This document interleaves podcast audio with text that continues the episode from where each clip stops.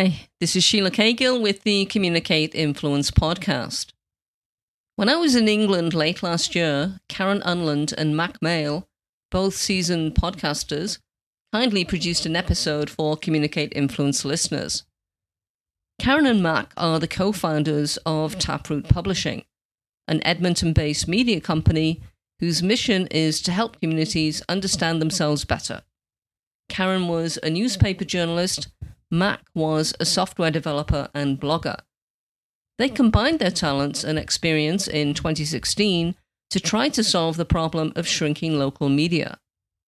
In this episode, you'll hear them outline the challenges facing local journalism, why a strong local media ecosystem is important, and what they're trying to do about it. You can find the link to Taproot Publishing and their other ventures in the show notes. Thanks so much to Karen and Mack for producing this episode. Now, a message from the Published Author podcast. Hi, I'm Josh Steinley, host of the Published Author podcast. If you're an entrepreneur who wants to publish a nonfiction book to grow your business, then this is the podcast you've been waiting for. The Published Author podcast will help you become an author and show you how to build a thought leadership system around your book. With this, you can grow your business, land speaking gigs, grow your tribe, and lots more. As an entrepreneur and author myself, I'll be sharing my experience with you, but I'm also interviewing dozens and eventually hundreds of guests who are best-selling authors, non-best-selling authors, editors, literary agents, ghostwriters, and publishers, all sorts of experts on creating a book, writing a book, publishing a book. And this is all to provide you with their knowledge and guidance so that you can write your book, publish your book, market your book, get it out there, and grow your business. You can find the Published Author podcast on your favorite podcast app or platform, or go to published author dot com. Well, hello to the listeners of Communicate Influence, and thank you very much, Sheelagh, for allowing us to do a bit of a takeover today. Uh, my name is Karen Unland of Taproot Publishing, a media company based in Edmonton, and as Sheelagh said, with me today is Mack Male, uh, who co-founded the company with me in twenty sixteen. Hi, Mack. Hi, Karen, and hello to all the listeners. Thanks for having us. So in the course of our work, we spend a lot of time thinking and talking about the future of media. And so the reason we're here is because we thought the Communicate Influence audience might also benefit from our take on the changing landscape, or just see what we think about it. Let's start here, Mack. What does Taproot even do? Well, we started uh, four years ago with a big ambition to try to come up with a new and improved and more sustainable, financially sustainable way to do local news. So Taproot Edmonton is an online digital independent publisher that aims to help Edmontonians better understand their community. So we publish original journalism. We also do um, quite a bit of curation, where we're gathering up information that's been put out into the world, sometimes by other journalists and sometimes by communicators, to organize it, to add context to it, and to use that as a way to keep people in our community informed on an ongoing basis. Why do we even need to exist? Like, why? What is the local media landscape that makes it necessary for something like Taproot to emerge? I mean, we're going on a couple of decades now of challenging times for media, and in particular for local media. Mm-hmm. So we know that the internet has had a huge impact, not just on local newspapers in our communities, but on on everybody who is in the news business. Um, all of the advertising dollars that used to go to newspapers, and increasingly that used to go to television stations um, and other uh, publishers, uh, has gone now to the big tech giants. So Google and Facebook account for something like seventy or eighty percent of all online ad spending. And that's important because all ad spending is moving online. And so they are the two companies uh, with some other tech companies that are hoovering up all of this advertising revenue that used to support news and news publications. We, you know, remember that we had subscriptions and you could buy a newspaper at a newsstand, but those things didn't really pay the bills. That's not what funded the journalism that those organizations produced. So when the advertising dollars went away, so did a big uh, part of their ability to produce stories for their communities, to employ journalists to go and find things out and tell those to people. And especially in local papers because um, they relied even more so on uh, on the kinds of advertising that the internet has now um, taken away from them. And it's costly to do good journalism. Yeah. And often I think in this conversation that Google and Facebook kind of get painted as the bad guys here. And they certainly do some bad things. But on the, like, as far as the hoovering up the advertising side of things, they have a better product, right? Yeah, you're absolutely right. I mean, nobody would spend money with Google and Facebook if they weren't getting a better return. And mm-hmm. and that's really what they offer. They've built these incredible, sophisticated, and very um, powerful advertising systems that actually help advertisers and marketers measure and achieve the kinds of results they're looking to achieve, which you couldn't do with traditional advertising. There was no way to actually know how many people saw your thing or clicked your thing or or or read your thing. And now you can do that. And so it's no surprise that advertisers, you know, don't have unlimited money either. They want to spend it in the place that they're going to get the best return. And Google and Facebook have built the tools for that. Yeah.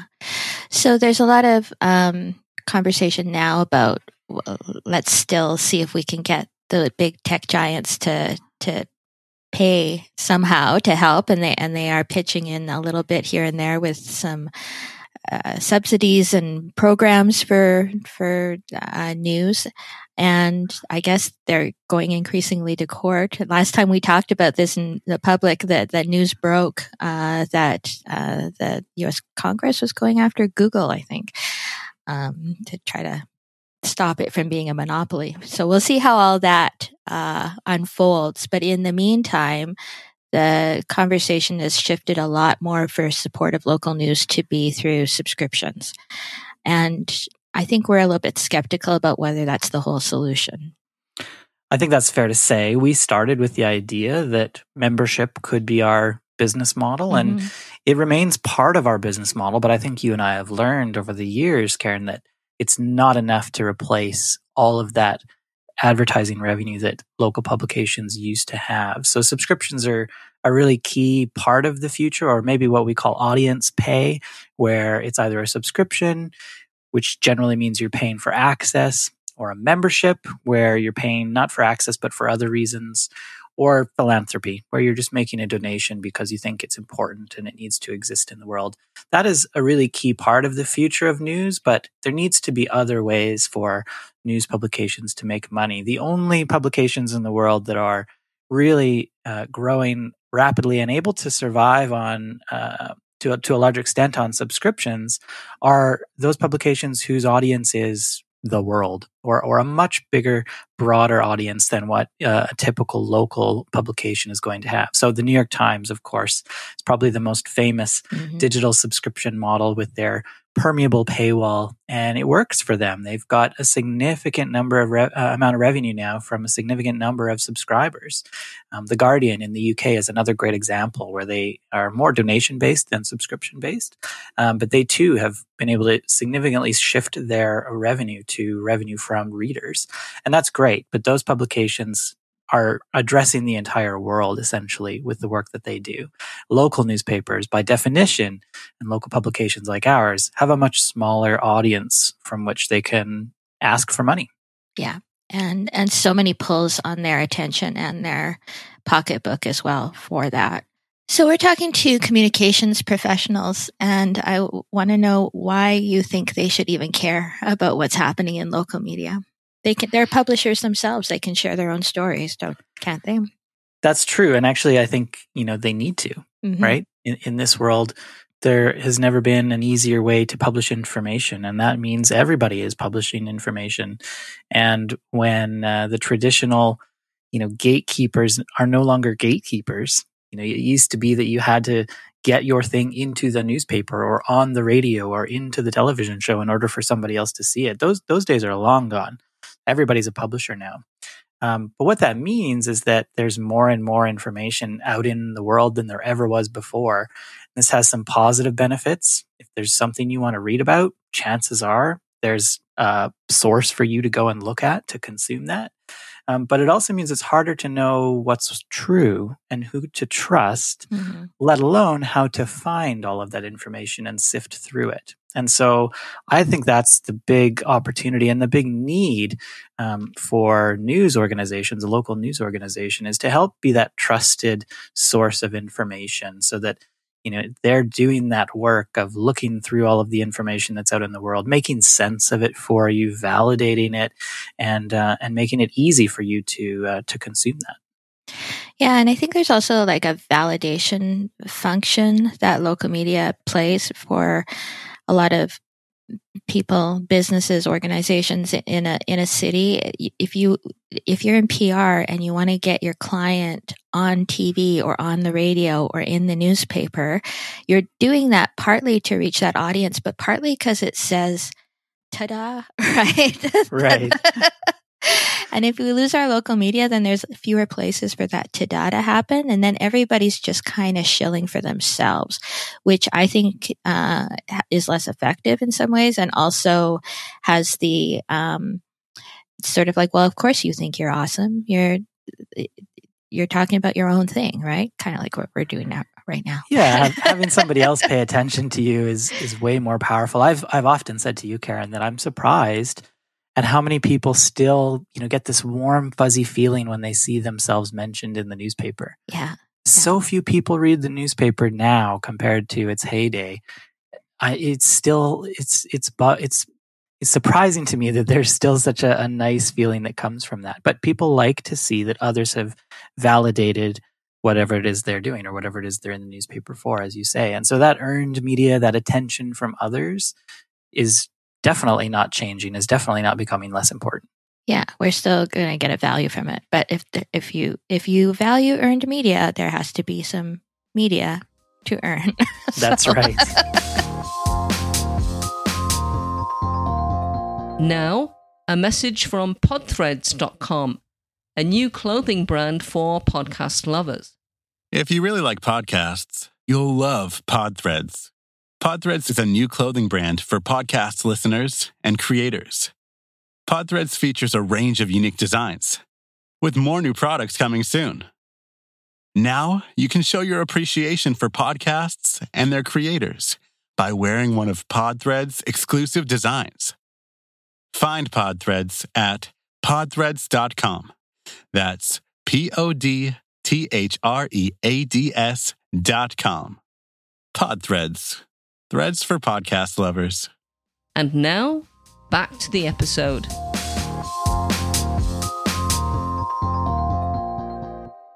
All right, so we talked about the, the business model problems that make uh, new solutions like Taproot and all of the other indie media startups across Canada necessary. Uh, how are we trying to deal with those business model problems?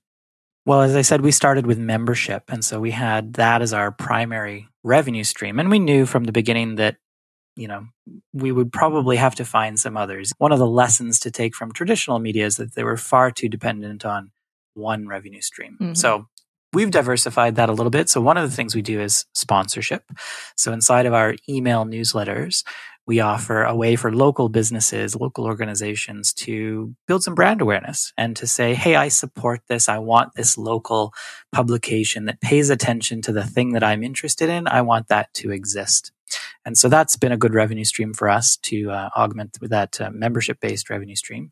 But the third one that we came on to, and this came about really through talking to our customers and our readers and asking questions about what they liked and what they didn't like about what we were doing, um, is something we call briefings. So the idea here is we are gathering up information um, for a business about something they are interested in. It could be about themselves. So when are they mentioned in the news? What kind of earned media have they earned this week? Um, it could be about a group of Um, organizations that they are connected to in some way. Maybe they're members of an association. Whatever the case is, we're gathering up that information, we're curating it, we're doing um, some cleanup and some contextualization, and then we're making that available to the business and to their audience that they want to reach in an easily digestible way, typically through um, an email newsletter or some kind of an insert that could go into one of their communications. And this solves a real need that businesses have. Um, oftentimes, businesses will do this kind of work somebody off the side of their desk at that organization does it. They might spend hours doing this. They might cobble together, you know, Google alerts and R S S feeds and some Twitter searches, and they'll do the as best they can to try to gather that information. But it's hard, and it's not really what their primary job is. But it's still a job to be done. And and we think there's a real opportunity to take the tools of journalism to help them do that job, and for us to get paid for it in return. Yeah. Uh, and I think kind of a corollary problem that we're solving for a certain kind of organization is there are some organizations out there who are tasked with providing value for members or constituents, stakeholders, so, some manner of uh, people that uh, are part of their community. And a lot often what those people want is attention. So if we can help an organization pay attention to people, connect them with each other, replace some of the networking, or at least augment some of the networking that we can only do on screens right now, then that's another problem to be solved as well. Hey? Absolutely. Yeah. A great example of this is a, you know, business accelerator. So one of these programs that startups and entrepreneurs get to go through. Usually, at least before the pandemic, you get to be face-to-face in a room with other entrepreneurs over a period of time, and you get to learn a bit about them, and you're learning things about um, how to how to build your business, and then you go away. But you still have that connection. You will have always been part of that accelerator program together. And so one of the applications for what we do is to gather up all of the information about those entrepreneurs, past and present members of that program, um, to reflect it back to them and to the community of people that is interested in that accelerator program. It's a great way for the individuals and the entrepreneurs to be kept informed about one another. Um, and it's a great way for that accelerator program to, as you say, continue to support and, and promote those businesses. Yeah. It's still work, which is why we charge for it, right? But it's yeah, work for sure. that a lot of places don't necessarily have uh, the resources inside. If you do have the resources in, inside your, your organization to pay attention to your community and connect them by telling everybody what's going on, what's been published by and about them over the past week or two weeks or monthly, you should do that. That is more interesting and openable, in my opinion, than a, a newsletter about how awesome you are, right? Absolutely. And that's what people default to, right? Oh, we should do mm-hmm. a newsletter. I've heard that email is a great way to reach people. And so everybody has a newsletter, but most newsletters, as you know, Karen, because you read a lot of them, are pretty boring, right? Yeah. People talk about themselves, or probably what happens is it comes time for that newsletter to be published and people are on the team thinking, what are we going to write about this month?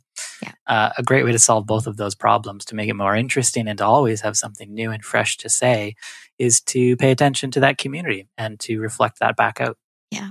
So what evidence do we have that we might be on the right track here? Well, allow me to uh, toot our own horn a little bit here. We are members of the LION Publishers. This is the local independent online news publishers association uh, across North America. There's a whole bunch of digital sites that are trying to build the future of local news, and we're proud to be among them.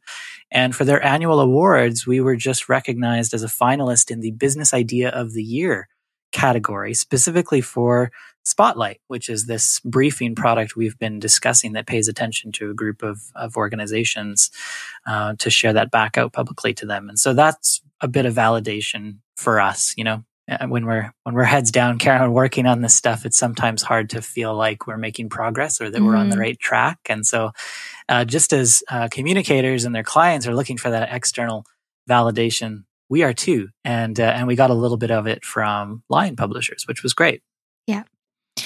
And of course, the best kind of validation is customers, and we've got some of those as well. So. That's true. Yes. Having people that will actually pay for your thing is the best measure of success. And yes, yes we have a, a growing list of, of happy customers, which is uh, our primary metric, of course. For sure. I know that the Communicate Influence audience is quite interested in podcasting. Uh, and so I wanted to ask you, what role do you think podcasting plays in the future of local media? I almost feel like I should ask you this, Karen. Mm. So both of us have, I think, a pretty interesting history in podcasts. I was an early adopter of podcasting way back in the early aughts, um, built a, a business that had a podcast hosting service. It was a little bit too early for the market, and so it didn't work out. Um, but I love podcasting. I think it's such a fantastic medium, it allows you to do, to do sort of time-shifted audio communication, which wasn't easily done prior to podcasting coming around. And then you, of course, are are very involved in podcasting, probably way more than anyone else I know in Alberta.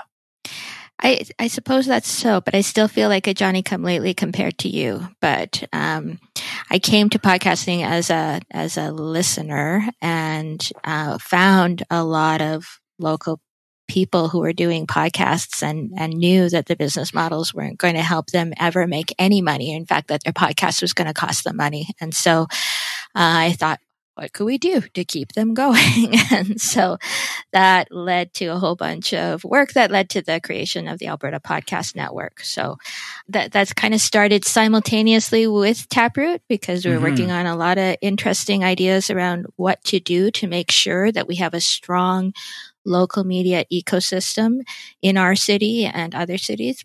And uh, three years later, it's still going strong. It's got podcasts, delivering ads, and connecting Albertans with stories about here and ideas from here. So that's fun. But I I remember my very first podcast episode, you sat and figuratively held my hand through the recording process so that I could figure out how to even do this. Um, and at Taproot, podcasting is a really important part of our storytelling methodology, I would say, as well. That's right. Yeah, we have two podcasts currently. We have a municipal politics podcast that we do every single week. And it's a great opportunity. It's a great way to keep people informed about a local topic and to be able to go a little bit deeper and to connect on a more personal level, I think, than than text or other mediums allow. And we've just launched a new podcast series where we intend to tell stories through audio over time, which is something that we've done in the past, working with um, other local podcasters to support their work. Um, but our first series is all about innovation in Edmonton and telling the story of innovation in Edmonton. Audio is a really great uh, format. Podcasts are a great format for, for local news, I think, because it's easier for people to get breadth. You can find all any number of sources of information, um, but depth is somewhat harder to come by. Mm-hmm. And uh, there's definitely been a resurgence in long-form journalism, in really long articles that go really deep into a topic. Um, but audio can be a, a really compelling and engaging way to offer that same kind of depth, and uh, and to do it in a way that can be consumed in the car, on the commute, um, you know, in a variety of different places while you're doing the laundry at home, all of that kind of stuff where it's hard to do with text. So I see audio as a really promising part of the future of not just local media, but media overall. And I think that's supported by the uh, amount of money that we see being invested into this space right now, as you know, the big players, Spotify and others, are trying to figure out how to grow what has been a pretty grassroots community into uh, into a big business. Yeah, I hope they don't wreck it while they do that. Right, right. Um, I, I just love the freedom that a podcast provides to, to, to give the story as much time as it needs to be told, as opposed to being kind of beholden to the strictures of however many minutes you have in a broadcast. So I think that it's been very fun to work with our Taproot Edmonton managing editor, Emily Randall Watson, who has journalism chops. She's a former C B C journalist. So she has that, that sort of structure and discipline for telling the stories, but she doesn't have to stick to twenty-three minutes per episode or whatever. Yeah, it's very freeing to not have those restrictions in place. Of course, it doesn't mean that you can throw editing out the window, and no. all of the usual best practices still apply, but you can give this, this story as much space as it needs, definitely. Yeah. So on the whole, are you optimistic or pessimistic about the future of media in Canada, and why? Well, I think if I was in uh, any other role, I'd be pretty pessimistic about it. But to be a, a entrepreneurial journalist, someone trying to build a new media company in Canada, I feel like you have to be pretty optimistic yes. uh, about the future. And so I am, definitely. I think there are real incredible opportunities ahead with um, the new technology that's available to us, with the increasing literacy of people with different forms of media, the different ways of telling stories. There's no shortage of demand for good storytelling and to better understand things about our communities and the things that we're interested in. And so I think there's, um, you know, so many interesting new ways and approaches and tools that we can use to satisfy that curiosity and do that storytelling here in Canada and everywhere else. Um, I'm somewhat less optimistic about some of the, the supports that are going to come to accelerate that. I think we could um, move past the legacy models more quickly if government and others were more aligned with that idea that, as you often say, we need to have lots of experimentation. We need to see a lot of a thousand flowers bloom mm-hmm. to figure out what's going to work and what's not. It, it does seem like um, some of the powers that be, if I can use that phrase, are holding tightly onto the traditional way of doing things. And that is hindering, I think, the ability for us and other uh, local media entrepreneurs across the country to take their innovations to a, a broader audience and to prove that they really do make a difference and they can work. Yeah, I've often heard um, Jesse Brown from Canadaland talk about this. He, of course, has quite a bee in his bonnet about the, any federal subsidies for journalism and and such. But mostly what he says is just don't make it harder for us to do our work and get, right. and get out of the way. So I don't right. think, I think most of us are not saying give us money. It's just like make it easier for us to find the market so we can make the money to support the thing. And there's so many interesting experiments going on right now all over Canada and the world to try to solve this problem. So even though it's in my nature to be pessimistic about most things, um, I'm very heartened by the amazing amount of creativity that's being applied to the, this issue. What would your advice be then for communications professionals navigating this new landscape? Well, the first one would be if you're not already familiar with the tools and how to be a publisher, you should really get on top of that mm-hmm. because, you know, I think it is really important that you do have the ability to tell your own stories. Um, as you pointed out, Karen, that's not enough, but that's almost a, a necessary step now. You need to be publishing and, and making your information, your stories available to you. So that would be the first thing.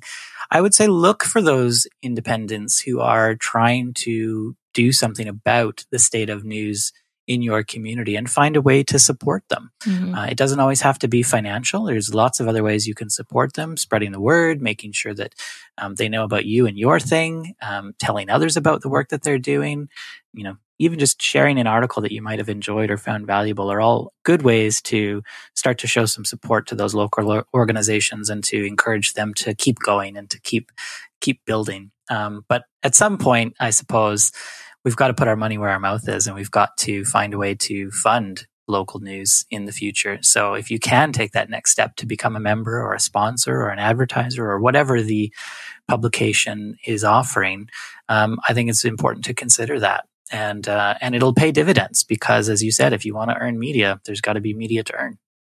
Yeah, it's kind of everybody's responsibility to keep the ecosystem as healthy as possible so that the good things that it does can continue, not to mention so that it can be an actual healthy and good contributor to society because we need lots of changes on that front as well. Mm, definitely. And then, you know, if we can solve a communications problem for you with our briefings product, then uh, that would help us with the mission, but more importantly, help you with your mission, which helps everybody. Thanks again to Sheelagh for inviting us onto the show. If you would like to follow up on anything that you heard today, what's the best way to reach us, Mack? You can find us at taproot publishing dot c a. You can learn a little bit more about our briefing product that we've talked about and the ways that we can help uh, communicators solve the problems and challenges that they're facing. And if you want to check out the local journalism that we're doing here in our city in Edmonton, uh, you can find that, all of our podcasts, roundups, and other stories at taproot edmonton dot c a. Awesome. Thanks, Mack. And thanks for listening.